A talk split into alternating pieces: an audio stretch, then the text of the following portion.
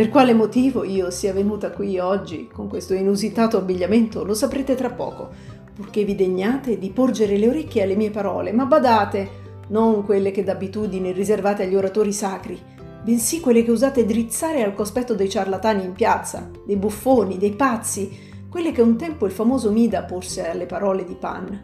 Mi è venuta infatti voglia di atteggiarmi dinanzi a voi un po' a sofista, però non di quei sofisti ben inteso che al giorno d'oggi riempiono la testa dei giovani di ingannevoli sciocchezze, insegnandogli a polemizzare con una caparbietà degna di donne pettegole. Io imiterò invece quei famosi uomini dell'antichità che per evitare il vergognoso appellativo di sapienti preferirono farsi chiamare sofisti. Il loro proposito era di celebrare nei loro encomi le gesta degli dei e degli eroi. Dunque voi ascolterete non l'encomio di Ercole o di Solone, bensì il mio, l'elogio della follia. Benvenuti. Chi parla qui in prima persona non è Gert Gerz, Gerardo figlio di Gerardo, meglio conosciuto col nome latino di Desiderius Erasmus, Erasmo da Rotterdam, ma la follia. E in effetti chi altri potrebbe tessere l'elogio della follia se non lei stessa, contrariata dall'ingratitudine degli uomini, determinata quindi a cantare da sé le proprie lodi, rivendicando il diritto a parlare senza nemmeno riflettere.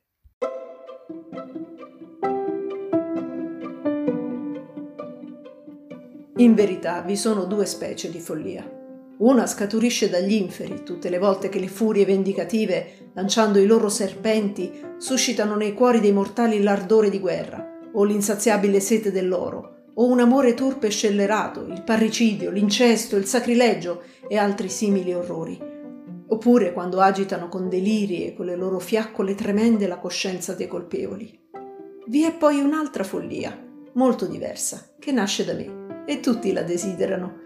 Si manifesta ogni volta che una dolce illusione libera l'animo dall'ansia e lo colma di mille sensazioni piacevoli. È la stessa illusione che Cicerone, scrivendo ad Attico, augura a se stesso come dono degli dei, per potersi liberare dall'oppressione dei tanti mali. La follia a cui Erasmo dà voce nella sua brillante prosa latina cinquecentesca non è la pazzia distruttiva, generatrice di violenza, di guerre e di orrore, ma non è neppure quella di Ulisse, immortalato da Dante nel suo folle volo oltre le frontiere lecite della conoscenza. Al contrario, follia è stultizia, mancanza di saggezza, parente dell'istinto, che rende felici gli animali contenti dei loro limiti naturali a differenza dell'uomo che tenta continuamente di oltrepassare i confini della sua condizione. Mi pare la pensi così anche Omero, padre delle leggende, che di quando in quando definisce gli uomini miseri e infelici e più spesso chiama sventurato Ulisse con la sua proverbiale astuzia, ma non usa mai questo termine parlando di Paride o di Aiace o di Achille. Perché mai? Soltanto perché quell'astuto, quell'ingegnoso agiva solo sotto la spinta di Pallade e quanto mai sordo a ogni richiamo della natura era anche troppo sapiente.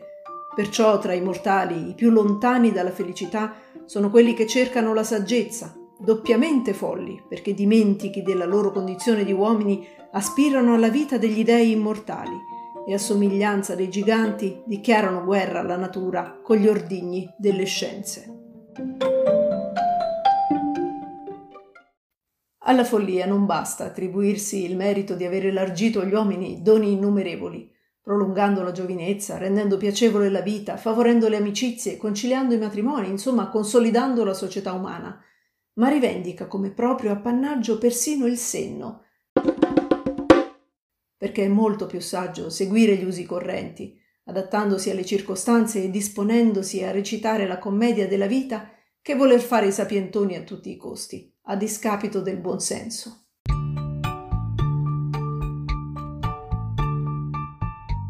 Un uomo a cui non sfugge nulla, che non sbaglia mai, che con l'occhio acuto di Linceo tutto vede, tutto soppesa con assoluta precisione, nulla perdona, solo di sé contento, lui solo è ricco, lui solo sano, lui solo re, lui solo libero.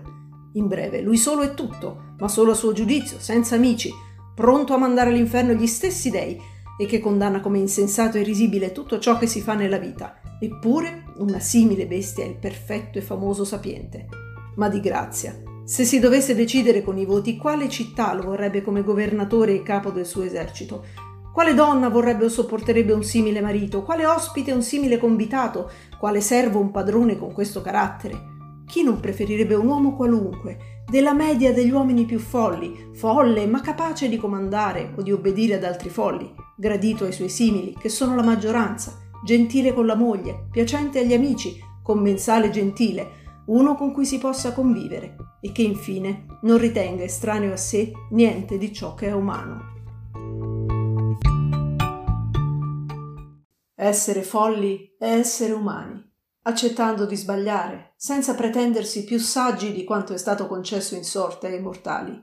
Da umanista e da cristiano, Erasmo vede in questa l'unica via a nostra disposizione per avvicinarci ai celesti. Follia e fede, infatti, sono simili, e se nell'imperdibile galleria dei ritratti erasmiani uno dei trattamenti peggiori riservato ai sacerdoti che commerciano in indulgenze, ai teologi, ai religiosi e ai monaci, i più felici sono invece bambini, donne, vecchi, anime semplici, lontane dalla sapienza, e perciò più vicini alla vera beatitudine.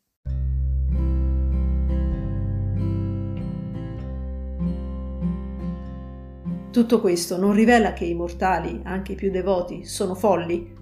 Lo stesso Cristo, per rimediare alla follia dei mortali, pur essendo la sapienza del Padre, non si fece in qualche modo folle quando assunta la natura umana si presentò con sembianze di uomo? Così si fece anche peccato per redimere dal peccato, né volle porvi rimedio se non con la follia della croce, avvalendosi di apostoli ignoranti e ottusi, ai quali insegnò la follia distogliendogli dalla saggezza e proponendo loro di seguire l'esempio dei fanciulli, dei gigli, del grano di senape, dei passerotti, tutte cose stupide, prive di sentimento, che vivono solo con la guida della natura, senza arte, senza affanni, e quando proibisce loro di scrutare i tempi e i momenti affinché diffidassero della propria intelligenza e confidassero in lui.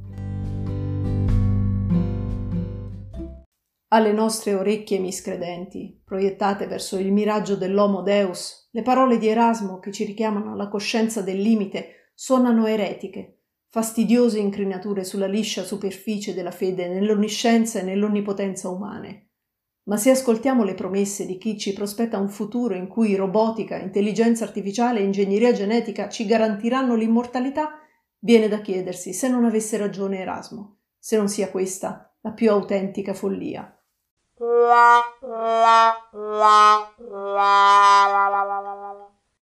Erasmo da Rotterdam.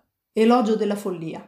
Pagine 38, 63, 69, 73, 123. Feltrinelli, Milano 2011. Philosophy Killed the Tech. Alla prossima!